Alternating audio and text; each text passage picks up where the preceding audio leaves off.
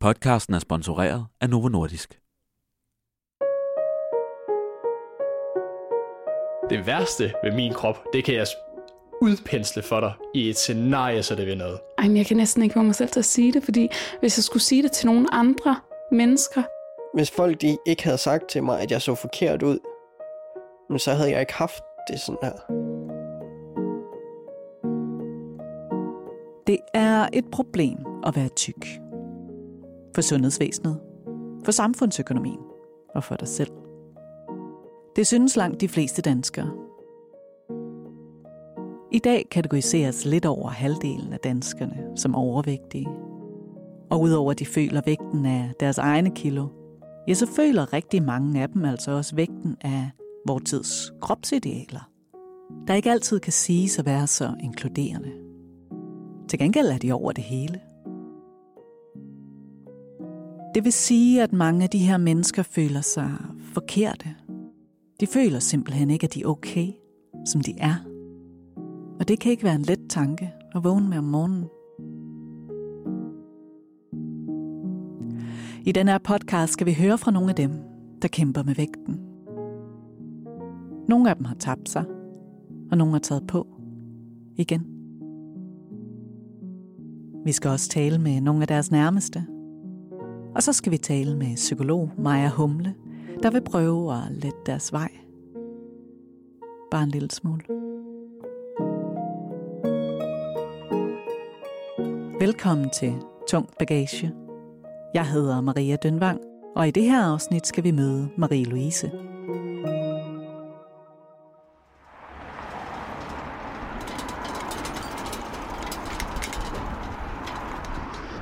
Så øh, er jeg kommet til Amager.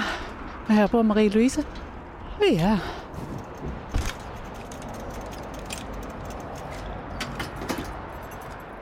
Skal jeg bare lige lufte min cykel.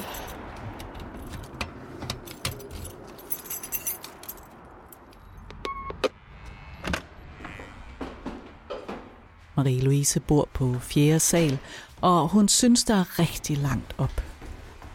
Især med Leonora på armen. Leonora er hendes halvandetårige datter. Og når Marie-Louise i dag er ked af sin krop, så er det egentlig mest på grund af Leonora, som hun er alene med. For hvem skal køre med hende på den høje rutsjebane, når Marie-Louise ganske enkelt ikke kan få sin bag derned? Og hvem skal lære hende at cykle, når Marie-Louise ikke kan løbe 100 meter uden at signe om? Så nogle ting går Marie-Louise og spekulerer meget over. Men før vi når dertil, så spoler vi lige tiden helt tilbage til starten. Hej.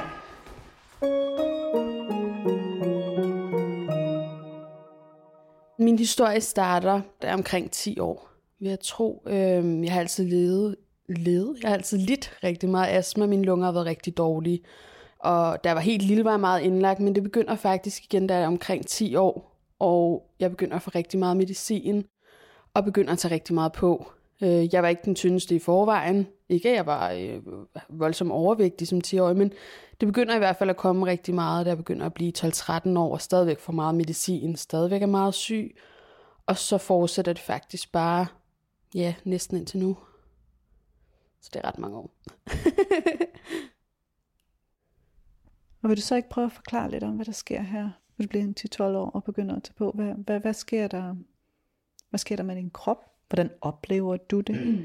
øhm, hvis vi prøver at sætte dig 12 år gammel foran spejlet, hvad er det så, du ser, og hvad tænker du om det her spejlbillede? Øhm, jeg oplever øh, faktisk ikke selv her, at der er et problem med min krop. Men jeg kan langsomt mærke, at omverdenen måske begynder at pointere det. Og øh, det er jo måske på hospitalet, hvor jeg er til kontrol nærmest en gang om måneden. Jeg får øh, min medicin i, i sprøjte, så jeg skal derind hver måned, tror jeg det var. Ikke? Og der vejer de mig jo næsten hele tiden, og der begynder det langsomt at blive et problem.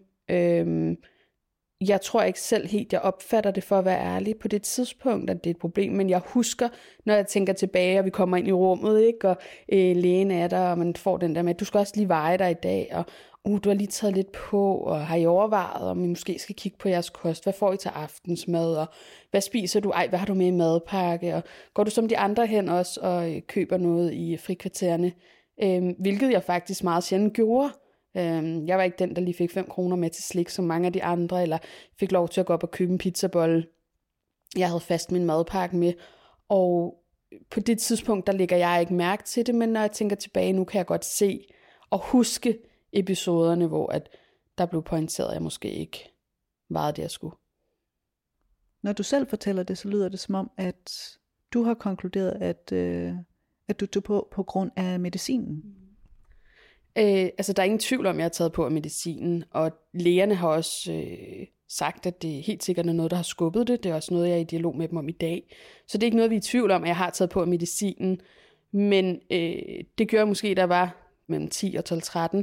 Øh, men, men så kom der også nogle vaner ind. Øhm, specielt der tager vi lidt spring, men der er 18 år, der flytter hjemmefra, øh, og der er pasta med ketchup rigtig nemt at spise.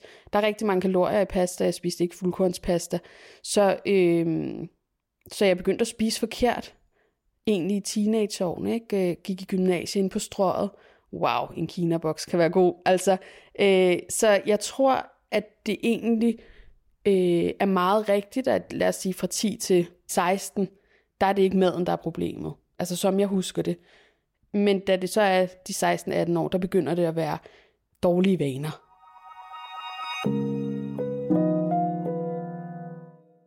Hvornår begynder det her at gå op for dig selv? Det begynder at gå op for mig i slutningen af 9. klasse. Fordi jeg godt kan se, øh, vi skal have karameldag, ikke? og de andre har øh, flotte kostume på. Jeg kan ikke engang huske, hvad jeg selv har på, faktisk. Men jeg kan i hvert fald bare huske, at jeg kan ikke være i det, de andre skal være i.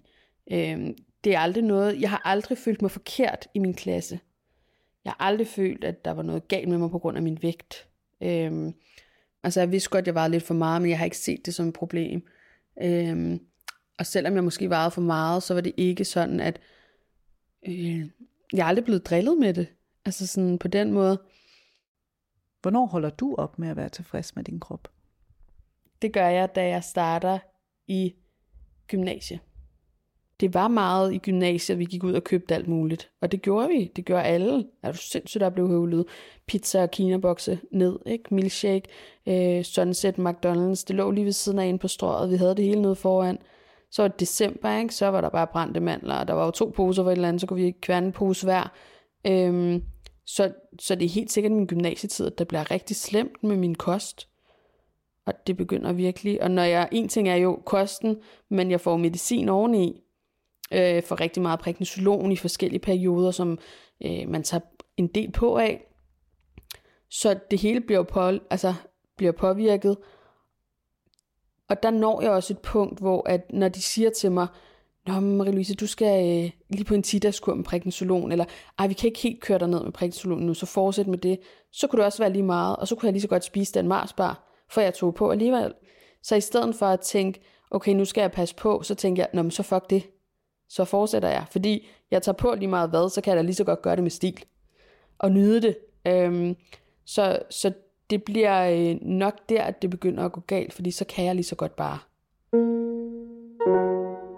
Jeg kan det huske efterfølgende, når jeg har set billeder fra vores studentergilde, hvor jeg står ved siden af nogle af de andre. Jeg er jo dobbelt størrelse.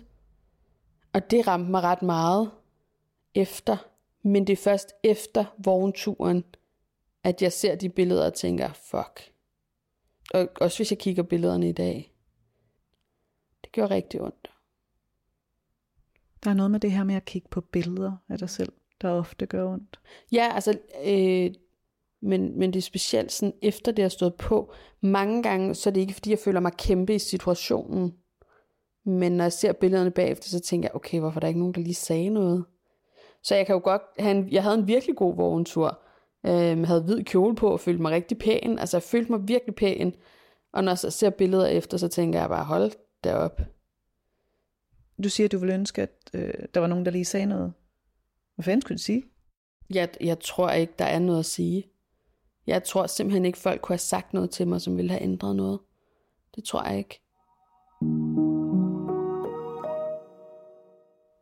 Du får din hue på, og du er ikke så glad for billederne. Men du har fået huen, og den er der ikke nogen, der kan tage fra dig. Hvad sker der så? Jamen, så skal jeg jo videre i mit liv. Øhm, jeg øh, går med min hue i ja, nogle uger. Jeg havde jo tænkt, at jeg skulle gå med den i så mange måneder. Det gør man jo ikke, men øh, jeg har den i hvert fald på, og er mega stolt. Så skal jeg starte på Finansøkonomen, på Niels Brock faktisk, og øh, finder ret hurtigt gode mennesker, som jeg har det godt med, og bliver en del af en tøsegruppe, spiser sammen og hygger sammen. Og øh, i den periode, så tænker jeg ikke over min vægt. Det eneste var faktisk, at jeg fik en nøgle til elevatoren, fordi mine lunger jo stadigvæk ikke havde det pisse godt. Og når vi skulle på øh, 5. Eller 6. sal, så synes den ene gang, så mødte jeg en lærer, som hørte, at jeg næsten ikke kunne trække vejret. Det synes hun var synd for mig. Så jeg fik en nøgle til elevatoren. Så øhm, jeg husker egentlig bare, at det halvandet år, jeg var der som noget rigtig sjovt. Ja. Yeah. Og så rejser du til Alanya lige pludselig. ja. I sidste semester på Niels Brock, der øh, skulle vi i praktik. Så øh, øh, ganske hurtigt, så tænker jeg, at jeg skal til et eller andet sted. Jeg googler danske ejendomsmalere, der kommer de første 10 op fra Alanya. Hvorfor googler du danske ejendomsmalere? Ja, det gør jeg, fordi jeg tænker, det kunne jeg jo godt i forhold til finansøkonomen komme i praktik som. Ejendomsmaler var, var også noget, som var højt på listen, og jeg tænkte, danske ejendomsmalere i udlandet, der kommer en milliard op fra Alanya. På det tidspunkt har jeg aldrig nogensinde været i Alanya. Jeg har aldrig været i Tyrkiet. Og tænker, hmm, det gør jeg. Og øhm, jeg, jamen, det går så hurtigt. Jeg øhm, får fat i et sted, hvor en dansker leger sin lejlighed, ferielejlighed ud i sådan danske kompleks og tænker, det er fedt. Og så får jeg lejet min egen lejlighed ud, og det her, det sker altså på 14 dage. Så det vil sige, jeg tror det er omkring 19. december, det hele faldet på plads. Og 4. januar har jeg pakket min lejlighed ned og sidder i en flyver på vej til Alanya. Vanvittigt. Vanvittigt. Øhm, jeg husker, at for det første sidder jeg jo i flyveren, ikke? Allerede der tænker shit mand, hvad laver jeg? Og jeg kommer ned, og så står der en mand her, ikke? Og han kan overhovedet ikke noget engelsk, han kan heller ikke dansk. Øh, han kan rigtig meget tyrkisk, og det kan jeg ikke. Så vi sidder øh, fra Antalya Lufthavn og til det sted, hvor jeg skal bo. Øh, der er næsten tre timer, som jeg husker det, og vi kan jo ikke sige noget til hinanden. Der er jo mørkt, det er sent om aftenen. Og så sætter han mig af i det her danskerkompleks, var jeg ved at sige, eller øh, jeg ved ikke, hvad man kalder sådan en boligkompleks. Og øh, der er jo helt lukket, fordi det er jo januar, så der er ikke nogen gæster, så det eneste, der bor i bygningen, er værtsfamilien, eller visevært, og viseværtsfamilien bor der. Og jeg kommer ind og skal op på 8. sal, og kommer ind i den her meget fine lejlighed. Men jeg kan huske, at jeg kommer ind, ikke? og der er jo sten over det hele, på alle gulvene, ikke? og der er pissekoldt, det er januar, øh, der er ikke noget fjernsyn, og øh, der er mega koldt i soveværelset, og heldigvis har han faktisk tændt for alt elektricitet, så det er det mindste virker, der kommer ind. Øh, næste morgen står jeg op og skal ligesom prøve at finde ud af, at jeg kommer ud til det der ejendomsmalerkontor, ikke? og jeg kommer ud øh, og skal starte praktik, og så er de bare slet ikke klar til, at jeg kommer. Altså, de ved ikke, hvad jeg skal lave. De har ikke nogen bygninger, jeg kan se. Øhm, de kan ikke tale engelsk og ham, som kan tale dansk, han er der ikke rigtig. Øh, så der ramte jeg bare en mur, og tænkte allerede der, for søren, hvad laver jeg her? Jeg var meget langt væk hjemmefra.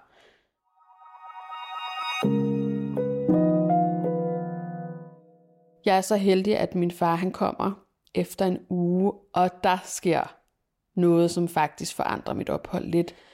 Øhm, og vi går ned ved strandpromenaden, og så stopper jeg lidt op, og så siger jeg til ham, jeg har tænkt over noget, og min far kigger på mig og siger, Nå, men hvad er det? Og siger, jeg tror gerne, jeg vil starte i et træningscenter. Og øhm, min far, han griber mig rigtig hurtigt, siger, fedt, det lyder som en god idé, øhm, lad, os, øh, lad os finde lidt til dig. Så fra vores tur, vi gik ned i stranden og bare lige skulle have lidt luft, så ender vi jo nærmest med at google træningscentre i Alanya, og så går vi på tur, og så sker der det, at der oppe på hovedvejen, altså nærmest lige ved siden af, så har jeg set et, og jeg siger til ham, hvad med det? Der kan jeg stå på et løbebånd og kigge ned på vejen og kigge på alle butikkerne. Og øhm, der går vi op, og i det vi kommer ind, kommer øhm, ham den ene, det er et brødrepar, der ejer det faktisk, og ham den ene Murat, han kommer gående og kigger, og på en eller anden måde, uden fysisk at gøre det, så får han bare grebet mig. Øhm, og øh, han lover også at hjælpe mig med at lave et program, og øhm, nå, men, så er jeg jo ligesom i gang. Og så kommer vi ned på gaden, og så går jeg og snakker med min far, og han siger, øh, jeg skal jo ligesom være i Alanya, jeg har jo stadig et halvt år tilbage, eller i hvert fald 3-4 måneder. Og jeg siger til min far, øh, sådan, Nå, men så skal jeg også i gang. Og så siger han, ved du hvad, hvis du taber 20 kilo, så får du 10.000 til nyt tøj. Og jeg tænker bare, super duper, det gør jeg. Og det var som om, at det blev målet for mig.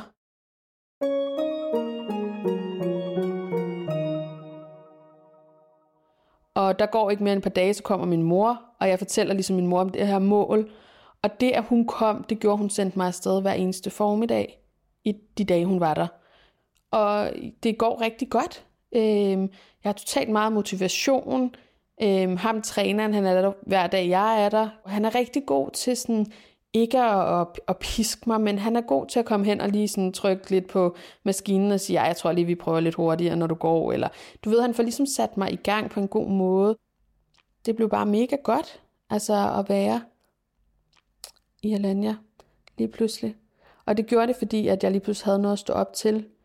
Øhm, min praktikplads, den døde ret hurtigt.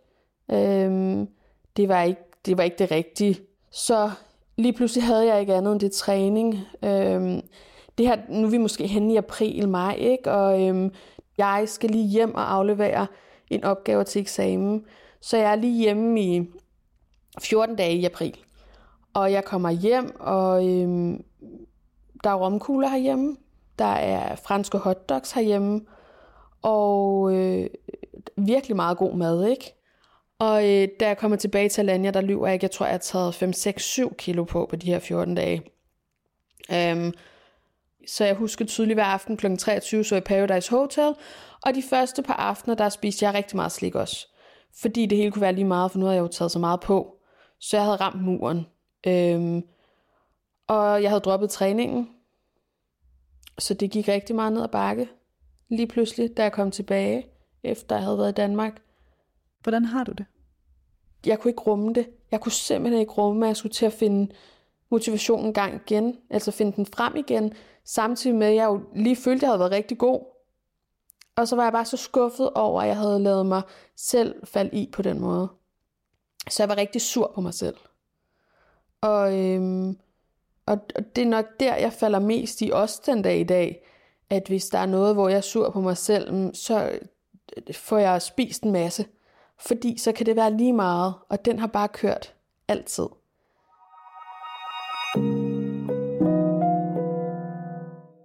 Så øhm, jeg kom jo ikke ned at træne, og en aften, der banker det på mit dør i det her danske kompleks. Og øhm, jeg kan bare huske, at jeg går ud, og åbner døren, og så står Murat altså udenfor og siger, hvad fanden laver du?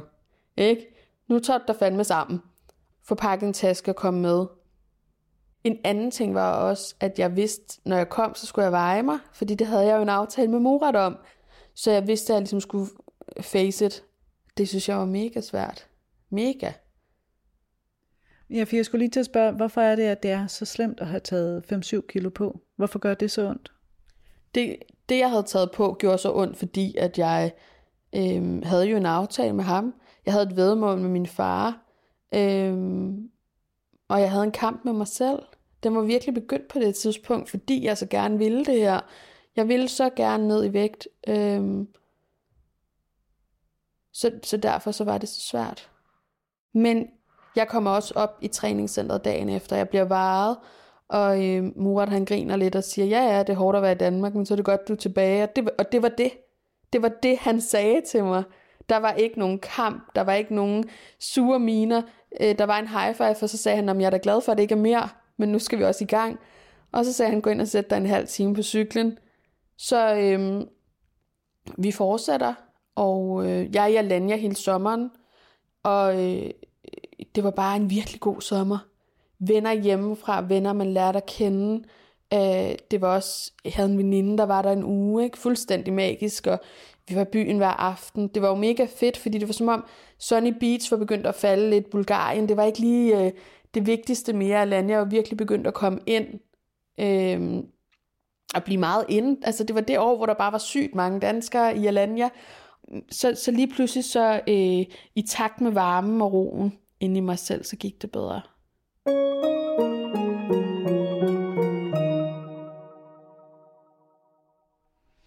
Så du bor i Alanya. Du er 20 år gammel. Du træner. Du har det godt. Mm. Hvorfor flytter du hjem? Øhm, jeg skal starte studie herhjemme. Jeg skal starte øh, i Slagelse, STU, og skal læse erhvervsøkonomi, øh, bacheloren, og øh, Slagelse ligger okay langt fra Amager. Det kan jeg lige så godt sige meget ærligt.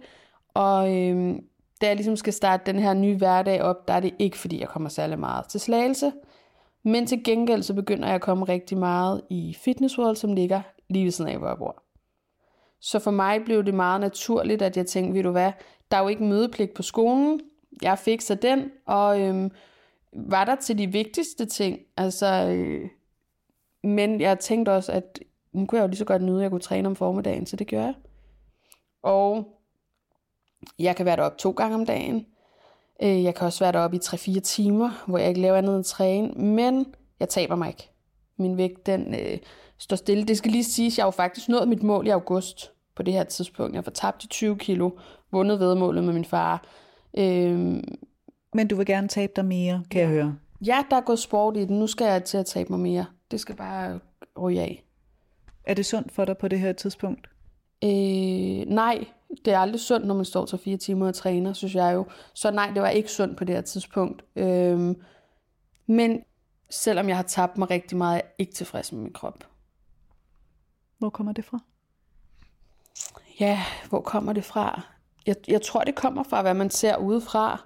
Hvordan man skal se ud i dag. Øhm, billeder på Instagram, billeder i blade, øh, altså hele omverdenen. Og på det tidspunkt, der... Øh, tænkte jeg bare, jeg kan godt, jeg kan godt tabe mig noget mere, og hvorfor skulle jeg så stoppe? Men hvorfor er du gået igennem hele din barndom som lidt, lidt tungere end de andre, øh, din gymnasietid som noget tungere, og så har du i løbet af gymnasiet taget så meget på, at det er du faktisk rigtig, rigtig ked af. Så har du tabt dig 20 kilo. Og i al den her tid, så har du ikke spekuleret over, hvad folk lagde op på Instagram, eller hvad der var i bladene. Hvorfor nu? Jeg tror, lige pludselig så kom jeg jo op i et fællesskab heroppe øhm, i træningscenteret i Danmark, og der var jeg jo stadigvæk en af de tungeste. Så på trods af, at jeg faktisk havde tabt mig rigtig meget, så var jeg jo ikke tynd i det fællesskab deroppe. Fordi de var jo virkelig tynde og virkelig trænet. Og det var jeg jo ikke. Så fra at gå til, at det faktisk var gået rigtig godt, så var jeg kommet op et sted, hvor jeg jo ikke passede ind, for jeg var jo for tung. Det rammer mig derop, fordi nu vil jeg jo bare så gerne blive endnu tyndere. Og hvorfor er det, du gerne vil det? Jeg, jeg ved ikke, hvorfor det lige pludselig kommer til mig på den måde. Men øh, det bliver sådan en mere vil have mere. Og de mennesker om formiddagen, der er et fitnesscenter, det er jo virkelig dedikerede mennesker. Mange øh, af dem, som jeg så deroppe, var tynde mennesker, meget veltrænede mennesker. Og fra at jeg jo tænkte, wow, nu begynder min krop at kunne lidt, så kommer jeg op og kigger, og så tænker jeg, at den kan overhovedet ikke noget. Så lige pludselig bliver målet et andet, og det bliver, at jeg skal være endnu tyndere. Så du bruger al din tid op i det her fitnesscenter? Ja, jeg bruger al min tid i, øh, i fitnesscenteret og bliver ansat deroppe. Hele min omgangskreds, dem jeg ser af folk, der er deroppe. Øh, jeg træner øh, dagligt. Øh, jeg kan godt finde på at træne om morgenen, have en, en ren kardiotræning om aftenen. Og så begynder jeg at drikke rigtig mange øh, energidrik og spise proteinbarer, og faktisk ikke være særlig god til at få rigtig mad. Øhm, kiloen, de falder ret meget af. Altså, øh, jeg vil sige, de restlag, det gør de jo så ikke. Jeg kæmper for dem, kan man sige, men, men jeg taber mig ret hurtigt, og øh, øh, det begynder faktisk at blive lidt sygeligt, øh, fordi jeg jo ikke får rigtig mad. Så jeg kunne godt bare leve af tre energidrikker og et par proteinbarer på en dag. Og, og det sjove ved det er jo faktisk, at selvom det er så dårlig en kom- kombi, og det ikke er godt for mig, så mange af dem, som jeg jo på det tidspunkt øh, ser rigtig meget i træningscenter, de begynder at rose mig rigtig meget. Fordi hvor er det flot, jeg taber mig så meget, og hvad gør du, og ej, hvor er det flot. Men, men det jeg gjorde var ikke særlig flot, for jeg ødelagde min krop på en, øh, på en dum måde. Jeg gav den ikke noget næring. Men jeg blev jo rost rigtig meget, og lige pludselig var den ros vigtigere for mig end alt andet. Var du glad? Nej, jeg begyndte at vælge sociale arrangementer fra. Øhm, husker tydeligt, at jeg var hos, til min fødselsdag hos min mormor en formiddag, tog jeg ud og havde købt kage med til hende. Og jeg har aldrig set, at hun har været slut 80 der, ikke? Og hun var så skuffet over, at jeg ikke havde købt en kage til mig selv, men jeg kunne ikke spise det. Fordi det kunne jeg jo ikke, jeg var på diæt hele tiden. Så, øhm, så jeg valgte sociale ting fra, og skulle ud til folk, havde jeg selv min mad med. Øhm, det var slet ikke det værd, når jeg kigger tilbage nu. Men jeg valgte virkelig meget fra, jeg kunne ikke noget. Øhm, når jeg gik hjem derovre fra, så var jeg ensom, som jeg aldrig har været før. Men jeg kunne heller ikke overskue noget, for jeg havde jo ikke fået noget næring. Så mange aftener gik jeg jo i seng senest klokken 9. Det var helt åndssvagt. Jeg kunne sove til 11 stykker næste dag, og fuldstændig færdig, hvis jeg ikke skulle på arbejde. Altså andre dage, så gik jeg jo op og trænede, da klokken var 5, og så kan man jo tænke over, hvorfor gjorde du det? Hvorfor stod du op og gjorde det? For du skulle jo ikke noget resten af dagen. Men det gjorde jeg. Fordi det gjorde man dengang. Det var bare fedt at sige, at man havde lavet morgenkardio. Så det skulle jeg da også. Men det var overhovedet ikke fedt, for jeg havde det ikke godt. Jeg var måske gladere fem år tidligere, hvor jeg var en del mere. Og havde en anden ro, for jeg havde slet ikke ro i min krop.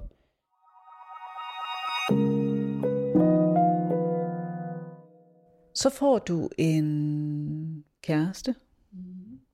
Hvad er han for en? Jeg får en kæreste, som øh, jeg møder i træningscenter. Han er også selv ansat.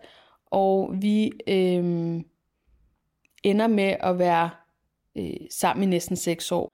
Og øh, det er en rigtig dum historie, for at være helt ærlig. Det, øh, jeg prioriterer overhovedet ikke mig selv på nogle punkter. Øhm, han har et barn for tidligere, som for mig, der bliver hun faktisk øh, nok noget af det vigtigste i det her forhold. Det vil sige, at er hun syg, er jeg hjemme. Er, øhm, skal, skal min kæreste eller ekskæreste der, skal han træne, så, så bliver jeg hjemme. Så lige pludselig så bliver jeg en pige, som ikke kommer i fitness mere. Jeg er hjemme hele tiden. Jeg øh, bliver husmor, jeg bliver stuepige, jeg bliver... Øh, altså, jeg gør alt. Og for at gøre plads til hans træninger, så øh, er jeg jo her. Jeg til side sætter mig selv fuldstændig i den her periode. Socialt igen begyndte jeg også at trække mig rigtig meget. Lige pludselig var jeg jo væk fra det fællesskab, jeg havde i træningscenteret. Øh, jeg stoppede derop og øh, træner jo selvfølgelig ikke. Og øh, samtidig så begynder det at gå ud over mine veninder rent socialt. Hvis vi er ude og spise om aftenen, så kan jeg ikke øh, være der nærmest til mere end syv, for jeg skal jo nå hjem og sørge for, at alt spiller herhjemme.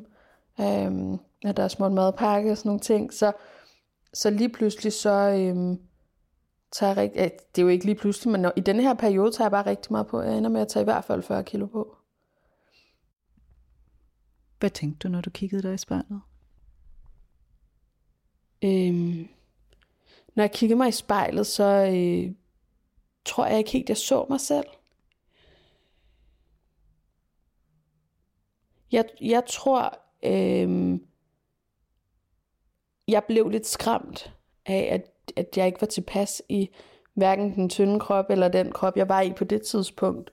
Fordi jeg var et sted, hvor jeg bare ikke vidste, hvordan min krop skulle være, for jeg var glad. Øhm, jeg blev også nogle gange lidt nervøs for, om det bare skulle være sådan altid. Altså skal man altid gå og have sådan lidt øh, dårligt, når man kigger sig i spejlet, eller... Altså, og det skræmte mig helt vildt, og det gør ondt. Altså, øh, brugt flere timer hver morgen på at finde tøj, øh, kæmpede øh, mange gange. Altså, jeg, jeg endte med, at jeg gik med gemasjer, en trøje, altså en top ned over numsen, og så havde jeg en eller anden trøje på. Og det har man set mig i øh, 6 ud af 7 dage, hvis jeg var på arbejde. Altså altid.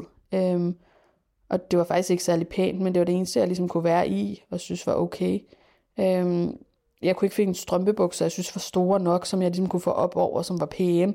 Så jeg gik dog nok i kjoler, og hvis jeg endelig gik i kjoler, havde jeg gemasser indenunder. Altså, så det var bare det var lag på lag hele tiden, fordi jeg bare ikke følte mig tilpas. På et tidspunkt, så smider du ham så også ud. Ja, ja øh, 11. december 2018 må det være, der gør det slut forbi. Øhm, og han flytter den 1. marts. Så det vil sige, at i tre og en halv måned, der var jeg så meget i tvivl om, det var det rigtige. Øhm, jeg var bange for at miste trygheden. Jeg var bange for at skulle være alene. Jeg var bange for, om jeg nogensinde skulle finde en mand øh, mindet på min størrelse, altså på vægten. Om der nogensinde var en mand, der ville have mig, øh, når jeg varede, som jeg gjorde, og så ud, som jeg gjorde. Øhm, så der var rigtig mange gange i den her periode, hvor jeg faktisk overvejede, om jeg bare skulle blive det, jeg var i. For nu havde jeg jo faktisk en, der gerne ville have mig, som jeg bare skulle nøjes. Heldigvis. Så, øhm, så holdt jeg ved og, øh, og klarede det. Og øhm, 1. marts flytter han. Og hele marts har jeg aldrig i mit liv spist, som jeg har gjort. Øh, gjort den måned, øh, jeg åd. Og jeg åd, og jeg åd, og jeg spiste. Og øh, altså, der røg så mange dårlige ting ned. Jeg tror også rigtig meget på. Men hvorfor? hvorfor? Hvad er det, der sker her?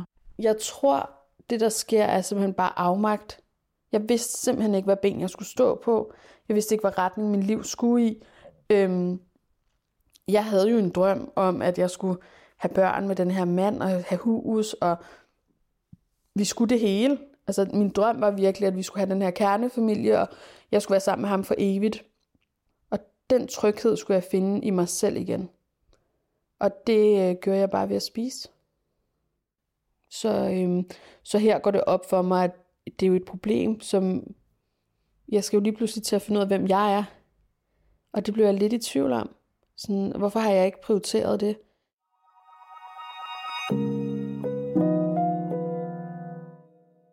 Du havde drømt om, at I skulle være farmor og børn.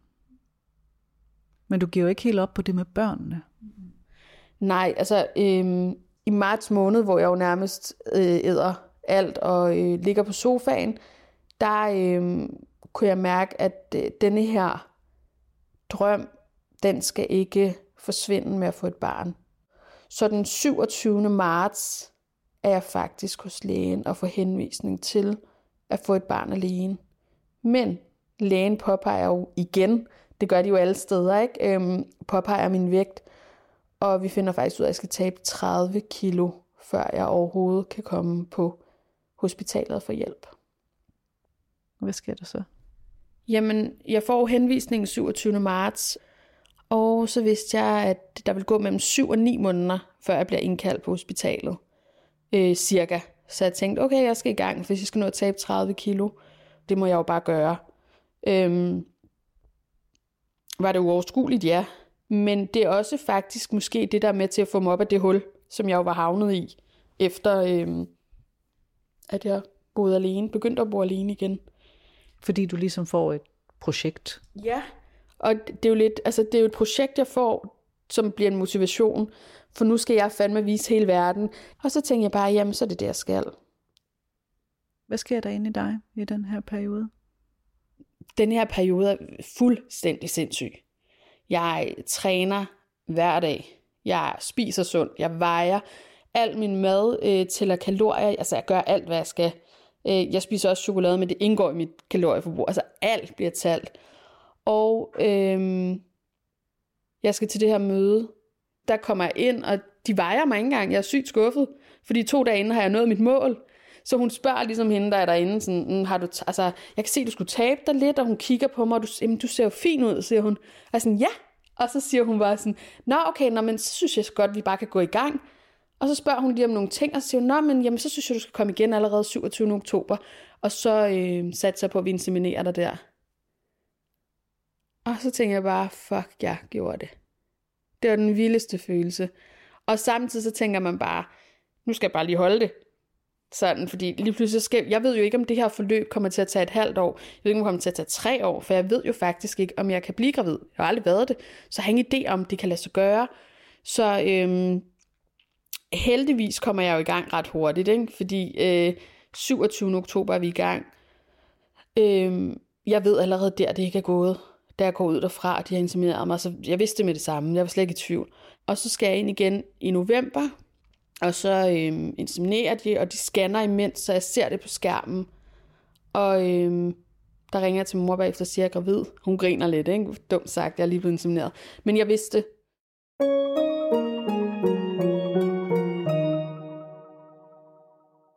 Og ni måneder efter kommer Leonora. 31. 7. 2020. Og så startede livet rigtigt, tror jeg. Hvad betyder det? Så startede livet rigtigt. Efter hun kom, så har jeg aldrig haft så meget livsglæde. Øhm, er du vanvittig, jeg vil jo gøre alt for det lille menneske. Øhm, og, og det ændrer bare noget i mig. Jeg fandt bare en eller anden ro i, at okay, nu er det mig hende resten af livet. Og øh, shit, jeg skal bare gøre det til det bedste liv for hende. Alle de år, jeg kan. Hvor gammel er Leonora nu?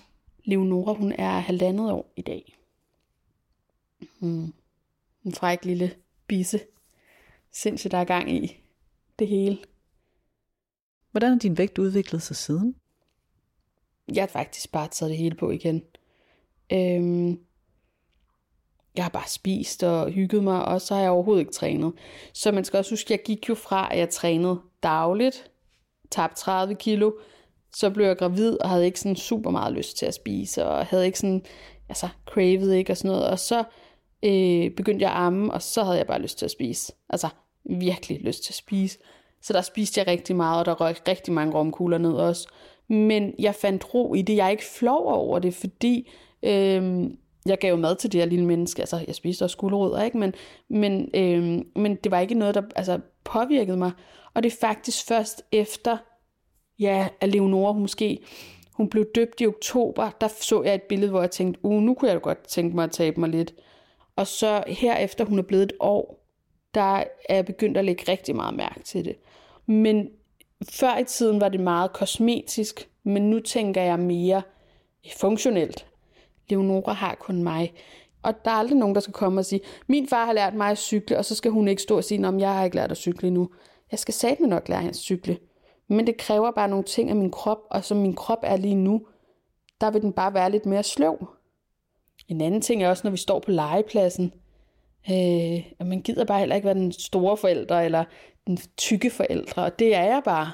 Og den vil jeg gerne have væk. Jeg vil gerne have den del væk, når Leonora skal i skole.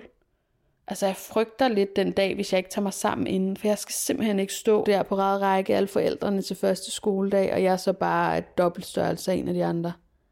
Eller at der er et eller andet billede, hvor man bare kan se, hvor stor jeg er, eller, øhm, eller et barn, der siger, ej, du har en tyk mor. Åh, oh, det vil knuse, knuse mit hjerte, hvis Leonora nogensinde skulle stå i den situation. Øhm, alle forældre der, der står og ser pæne ud, og så kommer jeg som sådan en eller anden kæmpe ko. Altså, øh, men, men det er primært det, at jeg skal frygten for måske at være til last for hende, på grund af min vægt, det vil altså knuse mig. Jeg bare dør telefonen. Mm. Ja, Frederikke?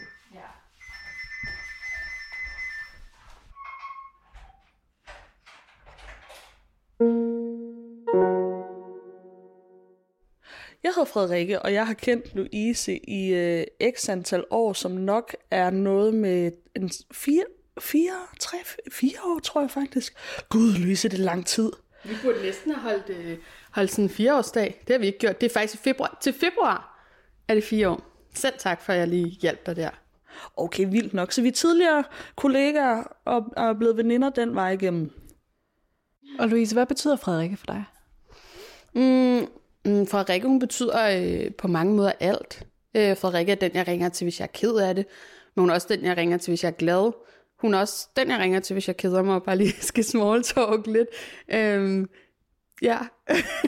Hun var også den, du spurgte, om hun lige ville være med til at, f- at føde din baby. Nå ja, det er Så. rigtigt. Frederikke hun var også den, der var med, da Leonora hun blev født ja. til kejsersnittet. Ja. Så øh, Frederikke, hun øh, betyder på mange måder alt. Så Frederikke, du ved godt, hvad Marie-Louise går og tumler med. Jeg, jeg tror i hvert fald, jeg har en rigtig god idé om det. Marie-Louise har lige siddet og fortalt mig om noget, hun frygter rigtig, rigtig, rigtig meget. Ja. Og det er den dag, hvor at øh, Leonora skal starte i skole, og hun måske ikke har tabt sig endnu. Ja, og det er så fucking dumt. Det er så skørt. Undskyld, jeg banner. Det ved jeg godt. Jeg ved også, du, øh, du har den frygt med legepladsen, og at du ikke kan rende rundt og sådan. Og det er et eller andet sted så skørt. Din datter vil aldrig jo... øh, Altså, Leo vil jo aldrig tænke det. Hun bare tænke sådan, oh my god, der er nogle andre børn over i skolen, de er mega nice. Og så vil hun bare sige, mor, jeg har ikke tid til dig. Ja. Siger du så. Mm. Men du sidder også og bliver skide ked af det. Mm. Ja.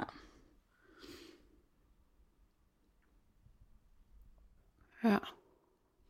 Jeg tror, det der, det der som, som veninde til dig, når vi har de her snakke, og der hvor jeg kommer til at grine, og også nu hvor jeg siger, fuck, det er dumt, det er fordi din datter er halvandet. halvandet. Hun er ikke engang to endnu.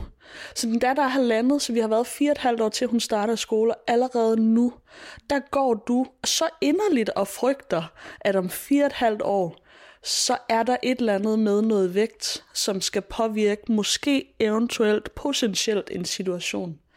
Og det er der, jeg kommer til nogle gange at grine lidt af, og nu gør du det selv, mm. egentlig hvor det er bare åndssvag hjerneenergi at bruge. Men min frygt er jo stadigvæk, at det er, at der er andre børn, der siger til Leonora, du har en tyk mor.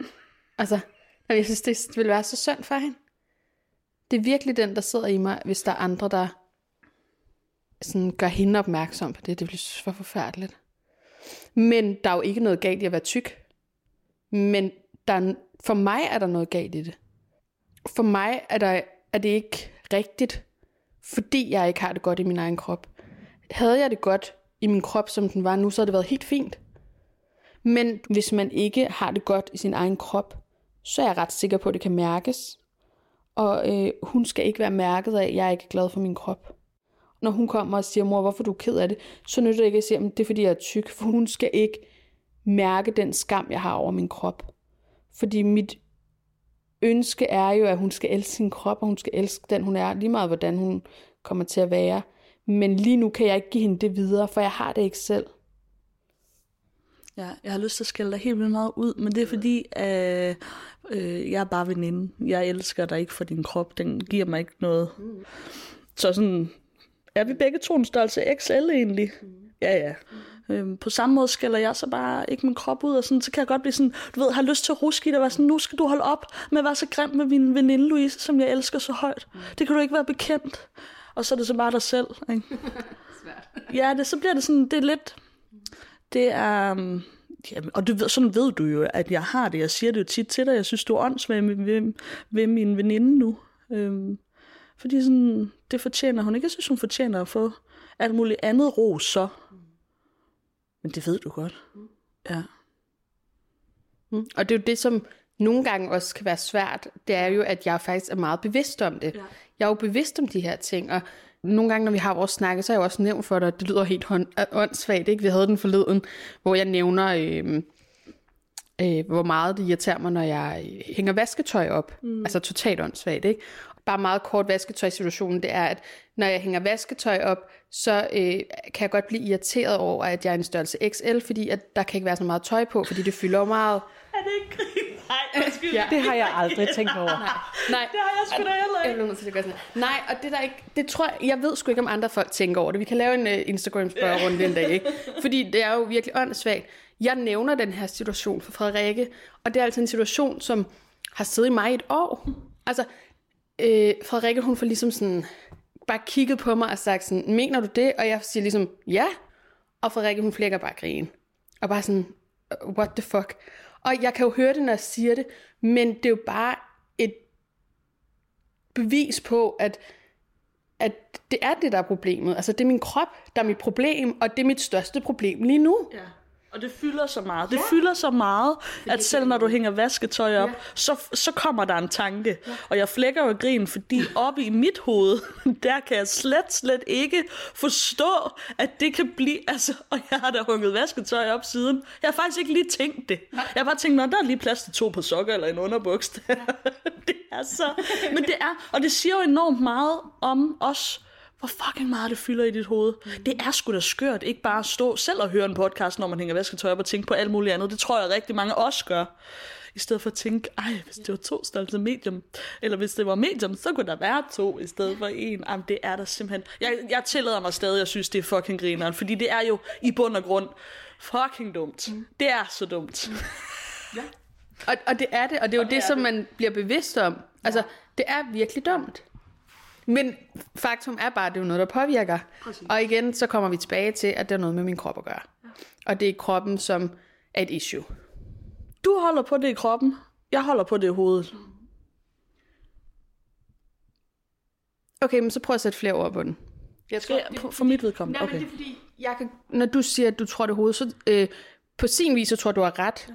Fordi det er jo noget op i hovedet. Det er jo mig selv. Skoleepisoden, vi kan jo tage den igen, øh, den sidder jo i hovedet, og der har jeg jo allerede lavet en historie i hovedet, som udspiller sig i min krop. Så på den måde kan man godt sige det. Men øh, der er jo to forskellige sider af den. Der er jo noget sundhedsmæssigt i kroppen, og så er der øh, fordommene udefra. Og det er jo ligesom de to ting, som påvirker. Og der er jo en ret god blanding, fordi sundhedsmæssigt, så vil jeg gerne kunne gå op på fire og lege med Leonora og spille bold i går, og lære hende at cykle. Og så min krop er lige nu, kommer jeg ikke til at kunne løbe mega meget efter den end på cykel lige nu, fordi det kan min krop ikke. Så det er det sundhedsmæssige. Så er der fordommene, og det er, hvordan vi skal se ud udefra. Og øh, en fordom kan også være, øh, at M by M kun laver til størrelse XL, som jeg på ingen måde kan passe, fordi det ikke er en rigtig XL, ifølge mig. Altså forstå mig ret. Det er også en fordom, synes jeg. Jeg kan godt nogle gange blive sådan lidt provokeret. Lad være med at kalde det en XL, når det er en, en large, som overhovedet ikke kan, være på en Excel. Altså, så det kommer også udefra, og det er der jo mange ting, der er. Mm alle de ting, du siger, sådan noget som med det med tøj, jeg kan heller ikke gå ned og købe de størrelser. I mit hoved, øh, der er det ikke et problem, der er det, der er det, der er det bare udelukket. Jeg havde glemt, det hed M by M. Øh, og det, nu kan man ikke se os, men det er for at pointere, vi to er ikke særlig forskellige i størrelserne. Øhm, jeg har bare en anden frihed i synet på min krop, som jeg vil, som jeg vil ønske for dig også. Og, og det er ud fra det, at jeg tillader mig at sige, at problemet udefra set, det er ikke din krop. Den, den er der bare. Det er oppe i dit hoved, for det er derop, du skælder den ud. Og det er dig, der skælder den ud. For det er faktisk lige nu ikke nogen af os andre. Øhm, og du, de, de problemer, der eventuelt kunne opstå om fire og et halvt år, når din datter starter i skole, de er ikke virkelige nu, for det er først om fire og et halvt år, fuck, der kan ske meget også. Øhm, og, det, og det er ud fra det, at jeg siger til dig, ikke alle andre i verden, men dig, dit problem er op i dit hoved. Men øh, jeg tænker ikke, det kommer bag på dig. Nej, nej, slet ikke. Nej, fordi du kender mig så godt, så det, er jo ikke, det kommer jo ikke bag på dig. Og når vi står om fire et halvt år, og jeg står og tænker og har et issue med konfirmationen, så vil Frederikke... nej, men så vil du bare stå og Nej, jeg kan ikke. Det er fortsat. Ja, og du har selv forudset Nej, jeg har overhovedet ikke forudset noget. Men det er mere for at sige, at, øh, at på mange måder er det bare sådan, jeg er. Altså sådan, forstå mig ret, som det er lige nu, så forudser jeg jo ting. Jeg tænker meget, jeg overtænker meget. Og det har jeg altid gjort. Men jeg synes bare stadigvæk, at der er to altså, ting ved det, og det ene er bare, at der er sundhed, og så er der det faktum, at jeg bare ikke har det godt i min krop. Mm. Men det er jo fordi, der ikke er noget, der er værre. Mm. Altså, så, så det jeg mener, det er bare, at havde der været større problemer, havde jeg været i en lejlighed, jeg ikke kunne lide, havde jeg været i et arbejde, jeg ikke kunne lide, havde jeg havde Leonora været i en dårlig institution, så har det 100% været noget af det, der måske havde påvirket rigtig meget også, altså op i mit hoved. Mm. Men lige nu, så har jeg det jo godt generelt i mit liv. Så derfor får det jo også lov til at fylde det, at min krop ikke er, som jeg gerne vil have den. Altså hører jeg mellem linjerne, øh, der siger, at fordi der ikke er andre problemer, jeg kan pege på, så vælger jeg at pege på det her problem. Det er, ikke sådan, det er ikke sådan noget, du siger. Nej. Det er lidt det, jeg hører som veninde. Sådan, kan du så ikke bare lade være med, kan du så ikke bare have nul problemer, hvis alt andet er så godt? Hvorfor skal du have et problem? Det, min, nej, det er ikke Nej. det, jeg mener. Det, jeg mener, det er bare, at min krop får lov til at fylde så meget i mig, fordi det er noget, jeg rigtig gerne vil. Modtaget. Jeg ved ikke, hvad jeg skal forklare Fordi der ikke er noget andet, så får jeg lov til at arbejde med det og gøre noget ved det. No. I stedet for, at det bare ligger i baghovedet og fylder. Så er jeg jo et sted nu, hvor jeg kan gøre noget, fordi jeg ikke har tusind andre ting. Det, det da, jeg, jeg. da jeg var i et dårligt forhold, var det forholdet. Jeg tog mere og mere på. Men det var forholdet, der fik lov til at fylde. For det fyldte hele tiden. Men lige nu er jeg ikke i et dårligt forhold. Så nu kan jeg give mig selv lov til at gøre noget, der er godt for mig selv. Og det, der skal ske lige nu, det er forhåbentlig, at jeg skal tabe nogle kilo, så jeg finder den ro. Fordi jeg har tid og overskud og lyst til det. Det er optaget på bånd nu, og det er hermed en aftale. Det, bliver, det kan jeg blive rigtig glad over at høre. Det ja. synes jeg er sgu dejligt at høre. Og det er det, jeg mener. At, at nu er der tid og rum og plads til, at jeg kan gøre de her ting for mig Helt selv. sikkert. Ja. Kæmpe high five. Den giver vi senere. Det lyder altid træls. Kæmpe high five Ej, vi på det. det. Kan man ikke høre det? Åh, oh, den var god. Ja, det er lækkert at høre, Fisen. Jeg holder dig op på det. Ja, ja. Ja, ja, siger det. Godt. Ja. Og så siger jeg tak for det. God aften. Cut.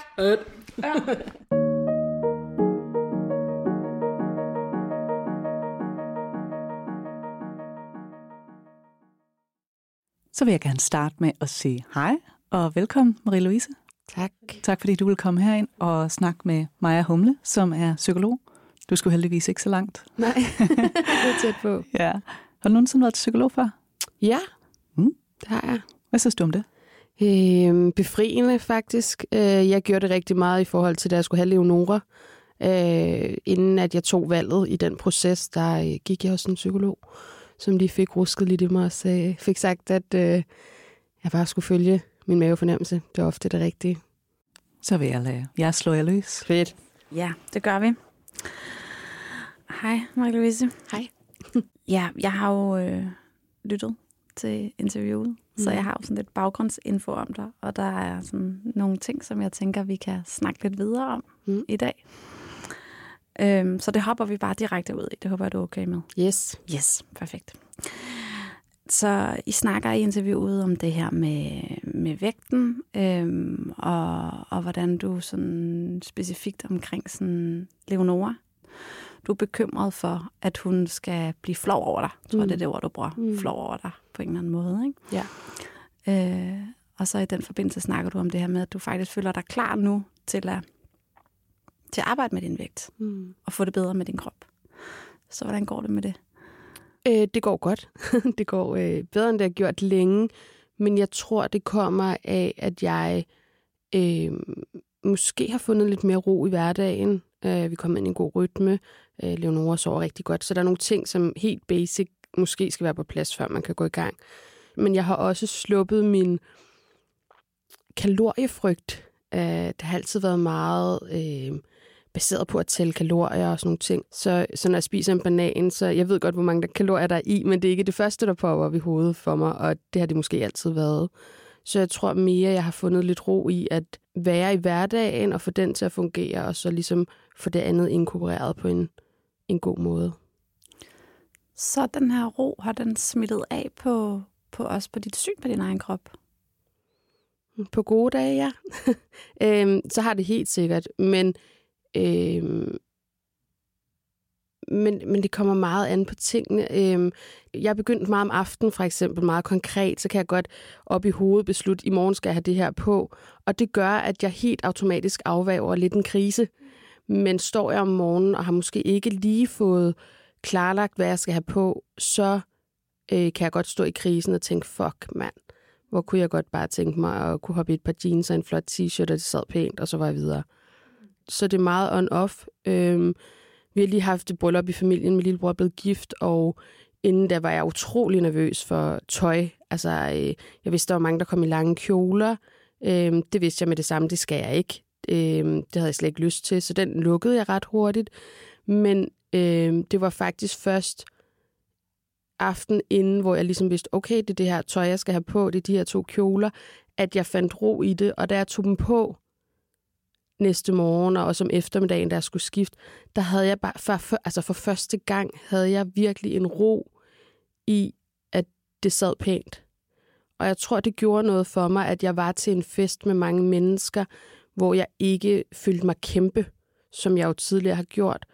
Øhm, og det gjorde noget for mig, at jeg fandt roen i at være i det selskab og have det sjovt, have en god aften, danse, ikke være nervøs. Og det gjorde bare lidt for mig, at jeg øh, gik hjem og følte bare, at det havde været en god aften, øh, uden at være flov. Og hvordan kan det være, at du var til den fest og ikke følte dig kæmpe? Øhm, jamen, for det første, så var min lillebrors bryllup, det var en kæmpe dag, og det var så vigtigt for mig at være til stede. Så jeg tror, det, at jeg var til stede, som jeg var, gjorde jeg måske øh, ikke fik tid til at tænke så meget. Mm. Øhm, jeg, jeg, jeg fik ikke, altså jeg havde jo ikke fem minutter, hvor jeg sad og havde ro til at tænke. Jeg Nej. havde simpelthen ikke tid til det. Nej. Og det gjorde helt sikkert noget for mig.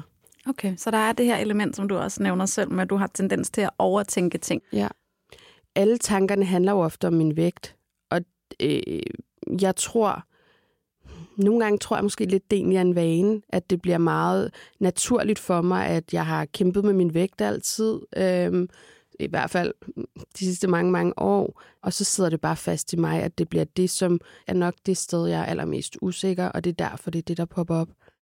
Og har du prøvet at arbejde med det, altså i dine tanker? Har du prøvet ligesom ikke at gå tilbage ind i de der vanetanker omkring vægten, men lidt ligesom du siger, det her med, at du ved godt, hvor mange kalorier der er i en banan, men lige nu så vælger du ikke at tænke den tanke, når du spiser bananen, for det er ligesom ikke vigtigt lige nu. Så du har sådan, kan man sige, noget mentalt overskud til ikke at gå den vej lige nu. Mm. Har du prøvet at bruge det der mentale overskud til ikke at gå ind i den der vægttanke så meget? Nej, det har jeg faktisk ikke. Øhm, nej. Hvorfor ikke, tror du? Jamen, jeg tror egentlig, der er flere, altså flere grunde, når du siger det, som du gør, ikke? så det er jo også, øh, øh, på nogle punkter, er det jo også en identitet. Øh, at, at, øh, at jeg er lidt, altså, øh, jeg er hende den tykke, eller jeg øh, altid har kæmpet med vægten, at vægten altid bliver kommenteret. Det er jo sådan, det har været i rigtig mange år, så det bliver så naturligt, at, øh, at det ikke falder mig naturligt at tænke videre over det, som du påpeger. Mm. Så er der også noget trygt i at have de der vanetanker omkring vægten. Altså, Helt fordi de er sikkert. så velkendte. Helt sikkert. 100 procent. Jeg tror, det er tryghed, og jeg tror også, det er vane. Og du har jo arbejdet med det meget, og du har jo faktisk også tabt dig rigtig mm. meget, men egentlig ikke fået det bedre med dig selv. Hvad, hvad tænker du selv om den sådan proces? At du har jo været der, hvor du har tabt dig rigtig meget. og Det, mm. det var heller ikke lykken, eller sådan, det, det udfyldte ikke den der drøm om at, at have det godt med sig selv i virkeligheden. Mm-hmm. Man kan sige, øh, det er jo rigtig mange år siden, øh, jeg tabte mig meget, det er i hvert fald 10. Og jeg tror ikke, at hvis jeg tabte mig alle de kilo nu, at jeg tror ikke, det vil være lykken for mig. Altså, det er vigtigt for mig. at Jeg tror ikke, det vil være lykken for mig at tabe 30-40 kilo nu. Det vil måske være lykken for mig at tabe øh, 10-20, og så stadigvæk kunne altså, løbe rundt, lege, uden at være øh, ved at dø. Øhm, så, så jeg tror, der hvor jeg var der, der var det ikke et godt tidspunkt for mig i forhold til min krop, fordi jeg bare var et forkert sted. Jeg var i et forkert miljø, øh, kom ind i et forkert forhold. Så jeg tror, der var rigtig mange ting dengang, der gjorde, det ikke var lykken. Mm. Øhm, det vil heller ikke være lykken i dag Mm. at komme så langt ned, fordi det er ikke der, jeg er. Men det vil være lykken for mig at komme ned og kunne øhm, gøre nogle flere ting, uden hele tiden at føle, at min krop er en belastning for de ting, jeg gerne vil. Så du forestiller dig, at du vil være et gladere menneske, som det er nu, hvis du tabte 10 kilo?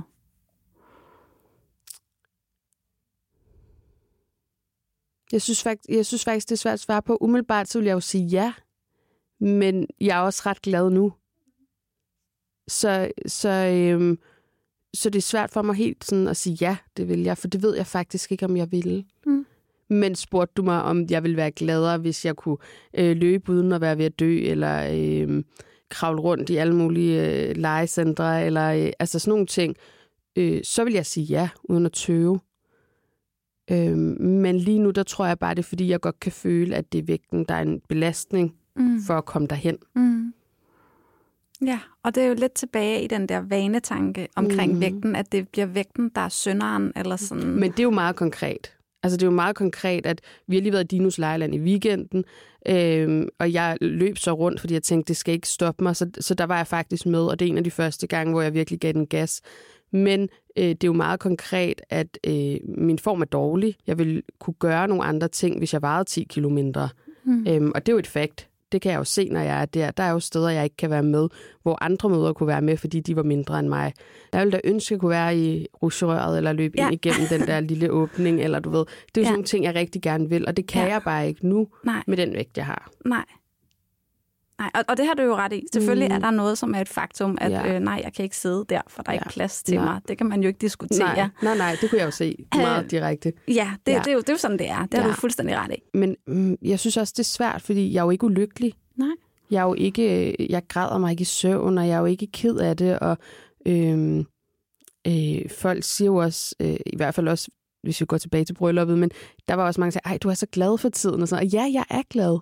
Jeg er glad for mig, jeg er glad for øh, mit liv, jeg er glad for menneskerne omkring mig, så, så det er en barriere, min vægt, fordi jeg selv føler det. Men det er jo ikke, fordi det gør mig ulykkelig. Nej.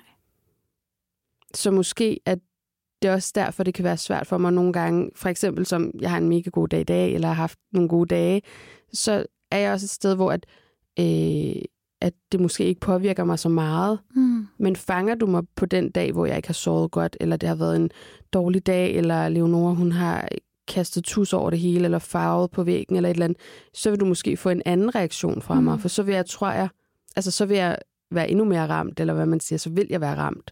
Og så vil det være vægten, du er ked af. Og så vil det være vægten, der selvom rammer det egentlig ofte. ikke handler om vægten. Ja. Og det er den vane, jeg tænker, der vil være god for dig at arbejde med. Mm. Altså det der med, at når man, så hænger vi bare altid vores sorger og bekymringer og frustrationer på den der vægtknæge. Mm. Altså, øhm, fordi jeg tror ikke, du... Mm, jeg tror, du har brug for at komme videre fra det og arbejde bevidst med, nu gør jeg det igen. Altså blive bevidst om, okay, nu bebrejder jeg igen min vægt. Øh, måske skulle jeg prøve at stoppe med det. Altså sådan, Man kan sige her på det sidste, der er jeg begyndt at tænke mere, en ting er min vægt, som den fylder jo, det er jo det, vi snakker om, men, øh, men der er også noget sundhed i det, mm, øh, som er begyndt måske at fylde lidt, mm.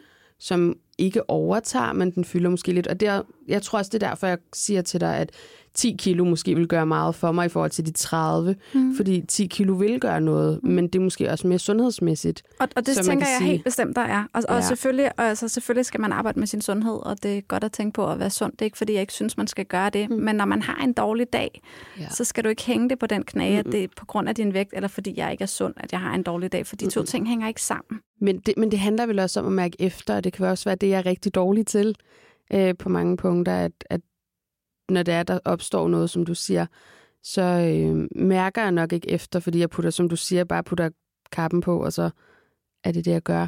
Så det er det der med at turde og slippe sin egen idé. Mm. Ja, eller måske så i stedet for, at det bliver øh, sådan et kæmpe projekt op i mit hoved, så vil det måske være bedre for mig. Altså, det slår mig bare nu egentlig, ikke? Men så vil det måske være bedre for mig bare at få øh, gjort det i etaper på en god måde i stedet for. Mm. Fordi det overskygger alt, og det gør det, øh, når jeg sætter mig noget for. Ja. Nu skal jeg tabe 10 kilo, jeg fjer, så fjerner jeg jo nærmest alt fra mit liv, hvis man kan sige det sådan. Altså bliver det meget, altså, gå all in. Men det kan være, at så i stedet for at tabe 10 kilo på tre uger, så, eller en måned, så kunne det være, at det var på to måneder, men det så blev gjort på en hyggeligere måde, skulle jeg til at sige. Det virker også åndssvagt, men, men at det øh, bliver gjort på en lidt roligere måde. Mm. Så det der med at, at have lov til at arbejde med sin vægt, men på en måde, hvor at det ikke skal være det alt overskyggende. Ja. Og man kan sige, hvis man ser på det lange livsperspektiv, så om du taber 10 kilo på en måned eller på et halvt år, Mm. det er jo ikke det, der sådan betyder Nej. noget, tænker jeg. Nej. Men det er måske det, at man får det okay med det, eller sådan ja. i det lange perspektiv, som, som er det, der kan gå ind og betyde noget. Også i forhold til Leonora, sidder jeg også bare lige og tænker lige nu, altså det der med, at det, det betyder rigtig meget for dig, hvad hun ligesom, at hun ikke skal skamme sig over dig. Mm. Øhm, men jeg tænker også, det må betyde meget for dig, det med hvilken syn hun får på sin egen krop. Mm. Helt vildt. Ja. Og tror du, du kan komme til at påvirke hende? Øh, ja, det er jeg slet ikke i tvivl om.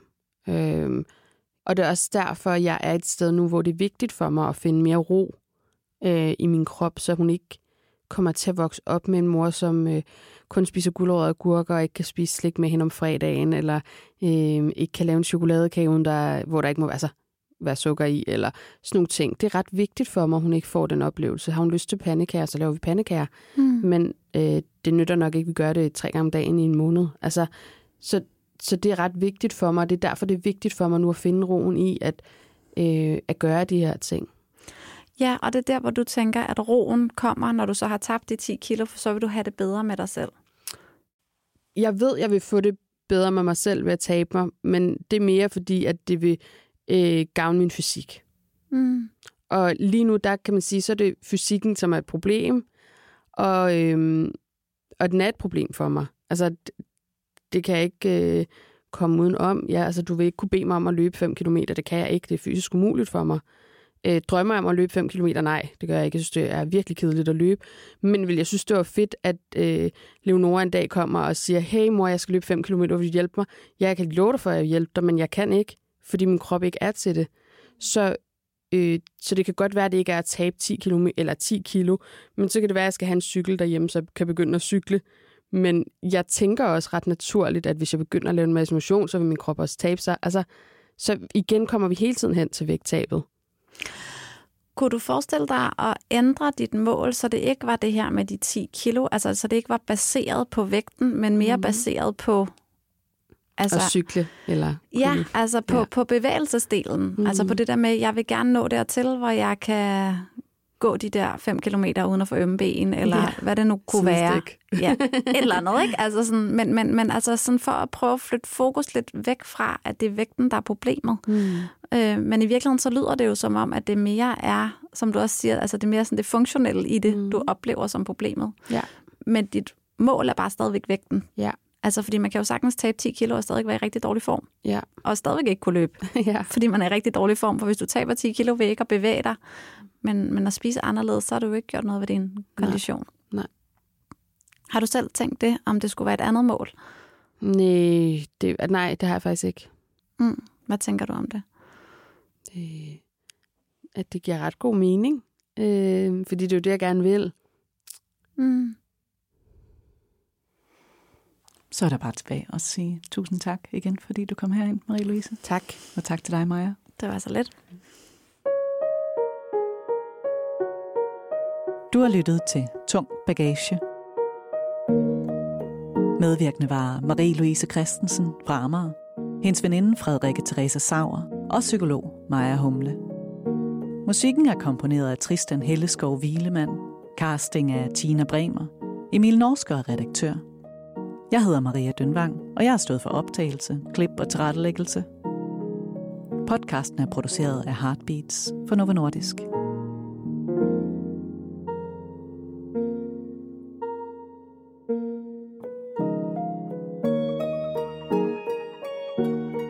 Tak fordi du lyttede med. Vi snakkes ved i næste afsnit.